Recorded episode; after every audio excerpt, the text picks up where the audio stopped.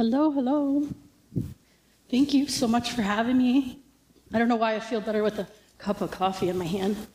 Um, I'm going to put up a picture of something fun we did this week. Uh, those of you do, who don't know me, I'm the children's director here at Family Bible Church for seven and a half years now. And this is our little one that we adopted, Tori. And you wouldn't look at that little kid and think she's a mustard seed. You wouldn't think that. But this morning we're going to talk about how our young people and lots of other things are mustard seeds for the kingdom of God. So we're going to dig into the book of Mark, chapter 4. So if you have your Bibles, you could open up. We were up north. I've learned that people here say up north if you go up toward the top of the state. So I'm now cool now. I can talk like a Michigander. Um, we had a graduation party up there, so it was a busy weekend. Um, we are going to talk this morning about the four Gospels first, and then we're going to be in the book of Mark.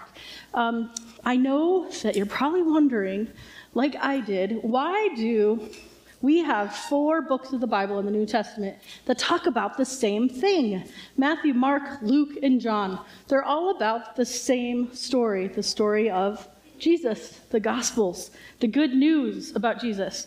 And so when things are repeated in Scripture, it's important to pay extra attention. So anytime you have something in Scripture that repeats itself, like for example, uh, Revelation, holy, holy, holy is the Lord God Almighty. Well, it's repeated three times, so God must be not just holy, but holy, holy, holy, right? Um, so, Matthew, I just want to do an overview of the Gospels. So, the key word for Matthew, I would say, is talking about Jesus as king. And so, we get a whole perspective from Matthew about Jesus as king. The book of Mark is written, uh, it's the smallest book in the New Testament. And I would say the key word for Matthew is talking about Jesus as a servant. So you'll get pictures of Jesus walking through same stories, but from the perspective of Jesus as a servant. Um, Mark was very to the point. He was very detailed. So, have you ever met somebody, some of you are married to this person, who speaks very short sentences? Okay? They get right to the point. There's no messing around. Extra details. It might drive you crazy, like I do for my husband. Um, just give me more details. But no, I want you to understand me in my very short sentence. Why can't you understand what I'm trying to tell you? Well, that was Mark. He was very precise and to the point. He wanted everyone to get the story of Jesus he was about to tell in as few words as possible. And so we have the shortest gospel, the book of Mark. Um, Luke is, uh, was a, does anyone know what Luke was? Any teenagers in the room know who Luke was? He was a doctor. Okay, so his perspective was about Jesus as a human being. Okay, and he wanted to show all of the humanity of Jesus. And so as you look and read through the book of Mark, you'll see the humanity side, the human side of Jesus.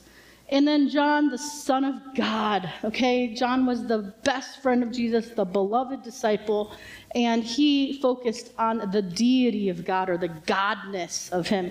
And so if you put Luke and John together, you get Jesus was fully human and fully God. Theologians talk about this in a really fancy big word called the hypostatic union. It is the union of God and man. How was God, Jesus fully God and fully man? Well, the way we learn that is by reading the book of Luke and John. We will see glimpses of who God was as a man and who God was as God, the deity of God. So let's jump into the book of Mark, knowing those things about Mark and the background behind Mark. Um, chapter 4, verse 30 through 34. We're going to just read this together. It says, Again, he said, What shall we say the kingdom of God is like? Or what parable shall we use to describe it? Okay, this is Jesus speaking. And Jesus says, It is like a mustard seed, which is the smallest of all seeds on earth. Yet when planted, it grows and becomes the largest of all garden plants, with such big branches that the birds can perch in its shade. With many similar parables, Jesus spoke to spoke the word to them as much as possible and as much as they could understand. He did not say anything to them without using a parable. But when he was alone with his own disciples, he explained everything. I love this last part, and then we're going to go back to the beginning part. But if we pay attention as we read through the book of Mark, and you could go back to the first chapter, we're in chapter four now, but go back to the first chapter, go back to the times that Jesus is speaking, and if you notice, He's speaking to his disciples. He's teaching them. The Sermon on the Mount in Matthew, many people don't know this. It's one of the most famous sermons Jesus ever gave. And if you pay attention, it actually says the crowds were following him on the mountainside. So he's standing up, preaching to the mountains. And he looks down, and the 12 disciples are at his feet. And he says to them, Blessed are the poor in spirit and he begins the Sermon on the Mount. He's speaking to the 12 disciples. The rest of the people are listening and benefiting, but the ones who are really getting the up close personal look is those 12 disciples. And so let's just read this again. With many similar parables, Jesus spoke to them as much as they could understand. So people aren't understanding what Jesus is saying. And to be honest, as I studied this passage, there were times that I was like, what the heck did Jesus mean when he said, that the kingdom of God is like a mustard seed. I would have loved to know, to sit down with disciples, and I would have been that one in the back row with my question, my hand up. Can I ask a question, please? Can you go back to that mustard seed thing? Because I don't get it. Um, and he did say to them, without using, he didn't say anything without using parables, but when he was alone, he would sit down with disciples and explain everything. I just wish I could be there, don't you? I wish I could have just asked Jesus any question. What would you have asked? So many questions that we have, but one of them would have been, What did you mean by this story today, Jesus? The mustard seed. Um, so let's go back. We're going to talk about the kingdom of God today being like a mustard seed. So I'm going to put a picture up on the screen to show you what a mustard seed plant looks like. The mustard plant is not a tree. It is an annual winter herb with a taproot. it's an herb that grows fast, branching out profusely. It can grow to 12 feet tall, and the plants are soon covered with brilliant yellow flowers that produce slender beaked seed pods. These seeds inside the pods are tiny, each one about a millimeter in di- diameter. One pod can hold up to 12 seeds. Um, so you see a picture there of the flowers, those yellow flowers, and a picture of some of the little mustard seeds. But in Jerusalem, these yellow flowers would just grow uh, along the roadside profusely. Okay, so just imagine, excuse me, there is Jesus walking on the road with his disciples. They're following him, and he's asking them, What is the kingdom of God like? And Jesus literally can reach out and just touch the mustard seeds. Wouldn't that have been cool? I love that God knows we need to touch and feel things in this world. I believe that's why He gave us communion. We can, we can taste it and we can touch the bread, we can drink the, the juice and remember Him because He knows we need our senses to relate in this world. And so here He is walking on the road, touching these mustard seeds, talking about the kingdom of God. Jesus used the mustard seed four times in Scripture to explain things to the disciples. And I think that's because it just was everywhere when he would walk along the roads with them. This morning, we're going to talk about what a mustard seed is. Okay, so I have a whole bunch of these right here. And if you can see them, you probably can't see them very well. They're tiny, one millimeter in size. Okay? And the question is how does such a small mustard seed make such a big difference? Um, are we planting these seeds for God? And so, what is a mustard seed? I'm just going to give you an example. Every time you do something for the kingdom of God in Jesus' name, you're planting a seed. Okay, so I'm just going to drop a seed in this big vase. I'm going to tell you a quick story. We um, were in the store, it was downtown Battle Creek. It's one of those secondhand clothes stores. And we go there all the time secondhand, baby stuff, you know.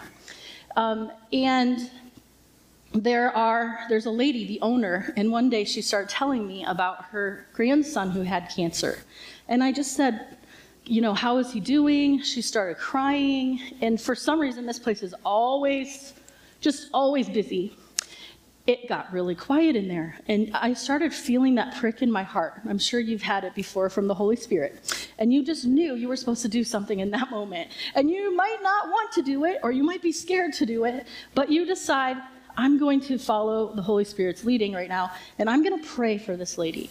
So, literally, I prayed the shortest prayer possible. It was the middle of her business. So, um, dear God, it was something like, be with her, heal her grandson and do this in Jesus' name. And she looked up at me afterwards, and would you know, she was just crying. Um, just to know that someone cared about her, but also that God could be there for her. So when I did that, it was kind of like planting a seed. You take that mustard seed and you put it in the kingdom of God. So this vase is going to represent the kingdom of God, the power of God. And now it's in his hands. And so you never know what God's going to do with that seed. It's not about the size of the seed, right? This tiny little seed, the point Jesus is saying, it's not about how big we, we plant seeds for Jesus. It's about being faithful to do it. So put those seeds in. Anytime you do something for the kingdom of God in Jesus' name, you're planting a seed for his kingdom. So, how are other ways we do that? We can serve, just show up, right? We can cook a meal for someone, we can give. Tori and I were out on Beckley Road and we saw a man with a sign that said, I'm hungry. And Tori said, What does his sign say? She can't read. Um, well, it says he's hungry. What could we do about that? Tori, give him food, she said okay, let's go buy him a burger. So we were going to stop anyways at McDonald's, and we got out, got food, and got him a burger. And she helped me walk it out to him. We came back in, and did you know the we sat down with our food in the corner, and an older lady was across from us in a wheelchair. Some of these people that you kind of might not always feel comfortable around, right? And she had a trach in her throat, and this man that we gave the hamburger to comes rushing in and says, a lady and her daughter gave me a hamburger. And he gave it to the old lady in the wheelchair. And I got to tell my daughter that morning about how she planted a seed for Jesus and how he can take it and multiply it. And she took that hamburger, and then they saw us and said thank you, and we um, talked to them for a little bit. But it doesn't take a lot, it takes one little mustard seed that that could be something very powerful in the kingdom of God. We don't know. It might not go anywhere, right? Some seeds grow, some seeds don't. But we give it to God and we put it into his kingdom and give him the power to grow it and to provide for that seed. And you never know what God's going to do. Um, big, big things can come out of this. Um, the scriptures are shallow enough to for a baby or a child to come and drink from without fear of drowning, and deep enough for a theologian to swim in without ever touching the bottom. That's a quote from St. Jerome that I just love. So, we need, in order to understand how to plant these seeds more, we need to be in God's Word. We need to be studying Scripture. And these Scriptures are shallow enough for kids to splash around in, and they're deep enough for the wisest person in the world to drown in and just never touch the bottom. And so we need to be immersing ourselves in God's word. And how do you do that? You have to study it. You have to ask somebody else to join you in studying it for that accountability. Um, when I was a kid, one of the reasons we're having kids worship with us this summer is because we believe kids need to see their parents worship God. Kids need to see the the offering getting given to God. Kids need to see that um, people get baptized, there's communion, there's all sorts of things happening in service that we believe that kids need to experience and watch in order to see. The very first time I ever remember feeling God in my heart. Do you have any memories like that? Early, early memories of the first time you experienced God. You felt like He was real. When was that? Because mine was sitting next to my mom with a hymnal in church. And I remember her finger tracing the words from that hymnal. And I remember her singing next to me week after week. And one day, I remember feeling the Holy Spirit in my heart. And I thought, this God that we're singing to, he's real. I'm singing to a real God. And I was very young. I probably was five or so. And it was the first time I experienced God in my own heart. And so kids need to see you worship. Maybe you need to worship in your home more, or maybe we need to plant those seeds by coming to church and having our kids sit next to us and plant those seeds for Him. Let them grow. And the power of God can do big things to um, multiply. What comes to our mind when we think about God is the most important thing about us. That was a quote from A.W. Tozer, The Knowledge of the Holy. If you haven't read that book, or The Pursuit of God, one of my first good reads um, for young people in this room. And I love having young people here that I can see were here when they were in elementary school. But we have to make it our pursuit to know God if we want to become better at planting seeds for the kingdom, right? We need to know Him, immerse ourselves in God, so that we can um, become natural at planting these seeds. So, we're just going to talk real quick about who is God? What is his name? And so, one of his names is Yahweh, Lord. It's one of the earliest names that God was given in Scripture. And when scribes would write this word, Yahweh, with a pen, they would dip their pen in the ink, take a stroke dip their pen in the ink, take another stroke, because they didn't want to defile the actual word Yahweh. It was so holy to them holy, holy, holy, that they took precautions in protecting the name of God, even when they would write it with a pen. And I just thought, what if we had that value of the name of God today? What if we could spread a seed or plant a seed into someone else's life that we don't use God's name in vain in our house, okay? Or we take the name of God and we value it at a very high level in our home, in our lives, in our workplaces. Um, and so we protect the name of God like those scribes did as they wrote it. We're planting seeds every time we do those things. Do you know the names of God? Have you thought about those? Do you know how to tell your kids the stories? So there's a list I'm going to put up. Um, Jehovah Jireh is the God who provides. Shalom, the God of peace. El Shaddai, God Almighty. Say his name in your home. Say it out loud. Let it be present. Um, Adonai means Lord. Each of these have a scripture next to them because there's a whole story behind these names of how he was given those names in scripture. Jehovah Rapha, the God who heals. Who doesn't need to have a God who heals? Um, what is the story behind that? Do you know it? Jehovah Elohim, the Lord God, El Elyon, God Most High, and Jehovah, my favorite, Sabaoth, the Lord of Hosts, aka the God of angel armies. He is the God not just of angels, but of armies upon armies upon armies of angels. He is the Lord of hosts. And so, having a high view of God's name will help us become better at planting a seed for Christ and putting it in his kingdom and letting his power just grow it. Um, and so I want to share real quick what God did this summer or this year at Awana. Um, and there were weeks, I think one of the biggest ways we plant seeds for Christ is just by showing up. Maybe that's at work. So, something I know from being married is husbands have to work, they don't get a choice to go to work because they have families to provide for, right? And so just showing up at work is planting a seed for the kingdom if you're doing it in Jesus' name.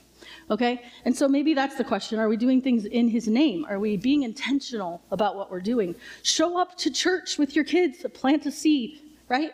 Show up to Awana and plant a seed for Christ because you never know what's going to happen. Are you always going to feel like showing up? Do you always feel like coming to church on a Sunday morning? No.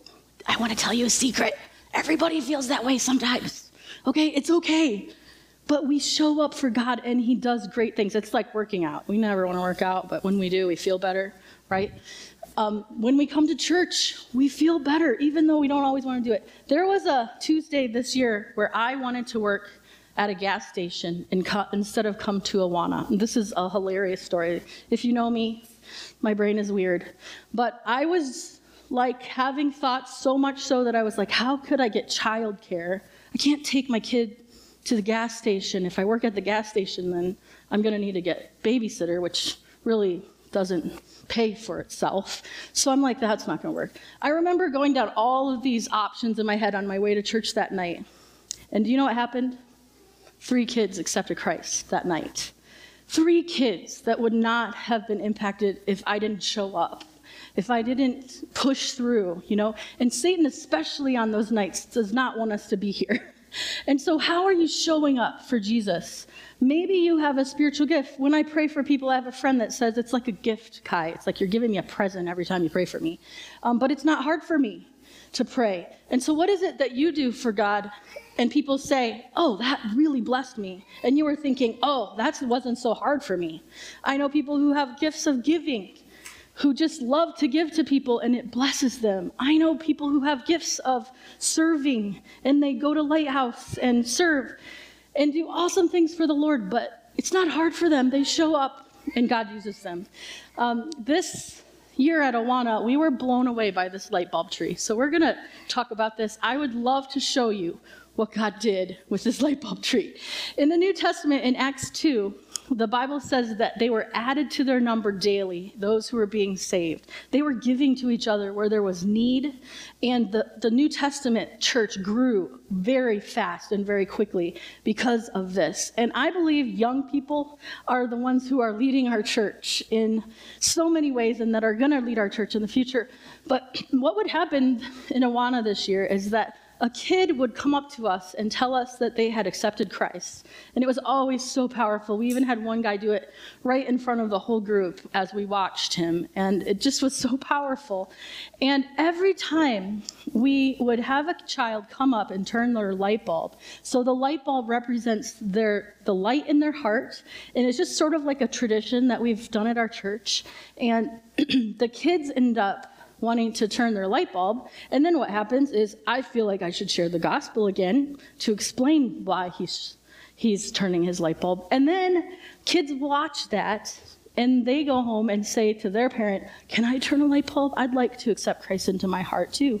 And so it gives parents a chance to have that conversation with their kid. And when you know it, the next week we'd be doing again, and the next week again. And every time one kid did it, guess why? They were planting a seed. We're going to have a kid turn a light bulb today. And that kid is planting a seed by doing that in front of everyone else because it makes people think and it gives God the power to take that seed and multiply it for his kingdom. And so, what we would do is we would talk about these light bulbs, how they symbolize that we've asked Jesus into our heart. We don't want to pressure kids or make people feel any sort of pressure, but that light stands for Jesus, how he is living inside of us. It's alive and living. He died on that cross for our sins, his blood shed for us. And all of that sin is washed clean. The Bible says, as white as snow, He will wash your sin as white as snow. And He will cast your sin as far as the east is from the west. And th- that God remembers your sin no more. And so, if we want to know that Jesus lives inside of our hearts, if we want to know where we're going when we die someday, and of course, kids are like, wait, am I going to die? No, not today. but you want to be ready because you never know what's going to happen tomorrow. And most of the little ones are going to have many, many years to live. But we don't know. Today is the day of salvation. And so, I never want to, like the Chris was quoting earlier, let the little kids come and I really think that means let them, give them opportunity to follow Christ, to grow, and to learn about Him. I was um, six years old when I accepted Christ into my heart at a VBS, and I was seven when I was baptized. And I remember that day so vividly that. Um, I will never forget it. My life after that year got incredibly hard. Um, we ended up, um, my father left our family. We ended up staying in a, um, a shelter for battered women and children. If I didn't have Christ in my heart, I don't know if I ever would have after that point. And so instead, my mom left the church. She was kind of hurt by the church at that point. and um, I remember as a fourth grader wanting to read the Bible so badly that I took the book of John and was reading it and remembered, I remember I'd get through like three chapters and had no idea what I had read. but I was like, what third grader does that? Um, I prayed. I started praying for a friend to take me to church and to have a youth group I found in sixth grade at a, at a lock in. Um, some friends that just accepted me, and I thought they were the cool kids, and I was like the nerd. So the fact that they wanted to be my friend. Was pretty cool. And just for the rest of my teenage years, had a place to belong in the church. And it really saved me. It was Jesus who saved me, but the church came alongside and planted those mustard seeds in my life.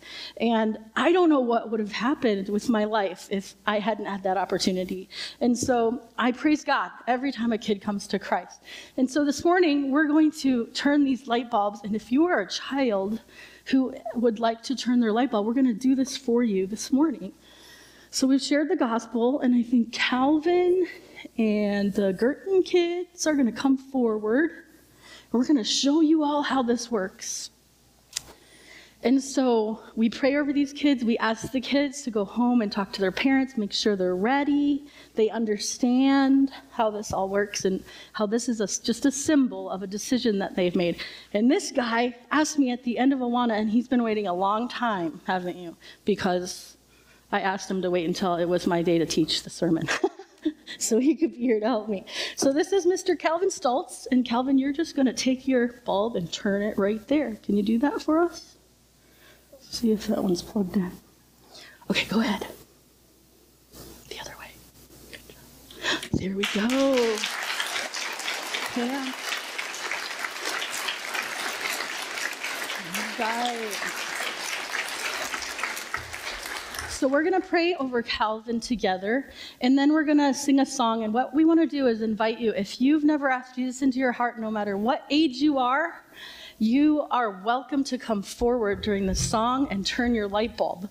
Um, and if you're a child, I just ask that you check with your parents. Um, but come on up, you guys too. These are the Girtons. See, Calvin's not alone now. He feels better. All right, come on over here. Everett, this is Everett. Can you reach that one? All right, yep. Go ahead and turn it the other way. Good job. Okay, your turn. The bottom one. Mm-hmm. And this is Evie. Good job. Come here, Everett.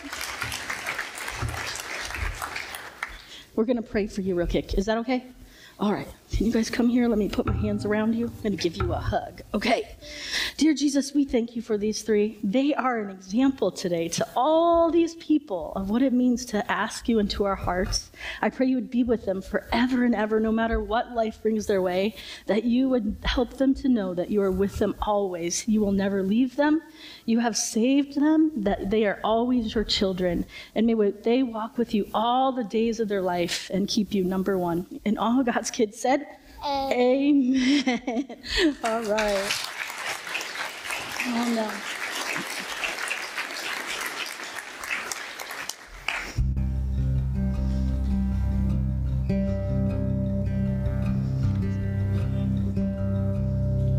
Blessed assurance,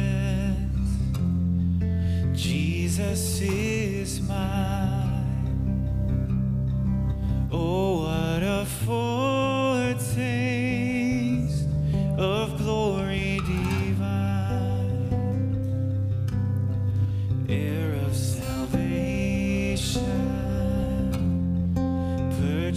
of God born of his spirit, washed in his blood. This is my story.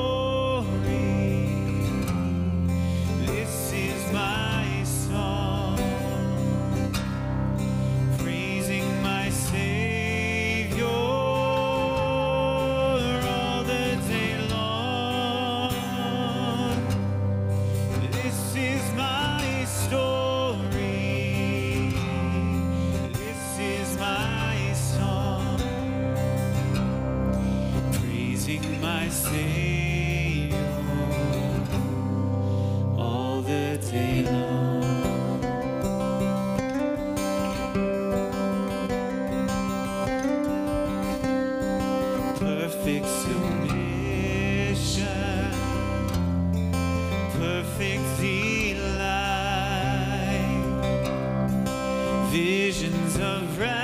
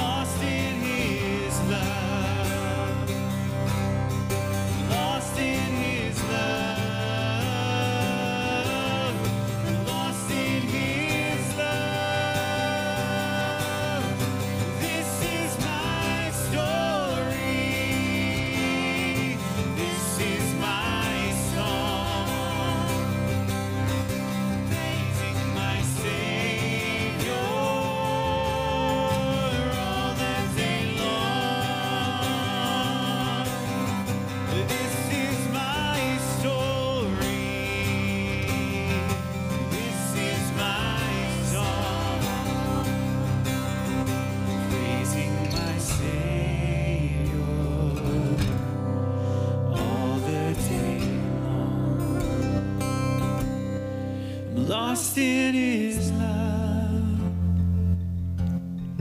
Lost in His love. Lost in His love.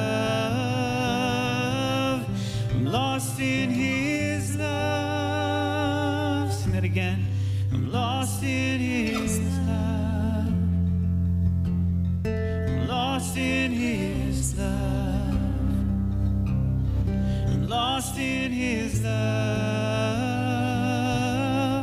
I'm lost in His love. So, God, help us to continue to lose ourselves in your love and your presence, but to know that we are created with a purpose. Even if we deem it unworthy or small, not worthy enough of even recognizing God, we know that you view us with the eyes of the kingdom.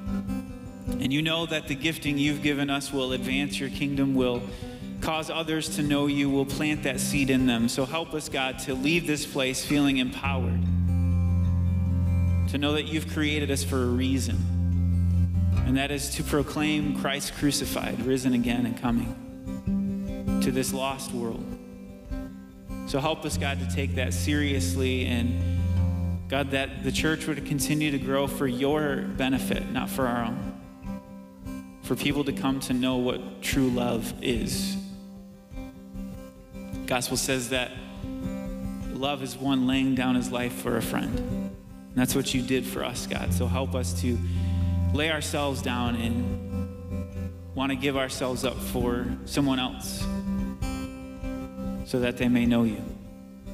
God, we thank you for the words that, that Kai gave us today and just ask that you move in our hearts and continue to move in us, God. We love you and praise you. よろしくお願いします。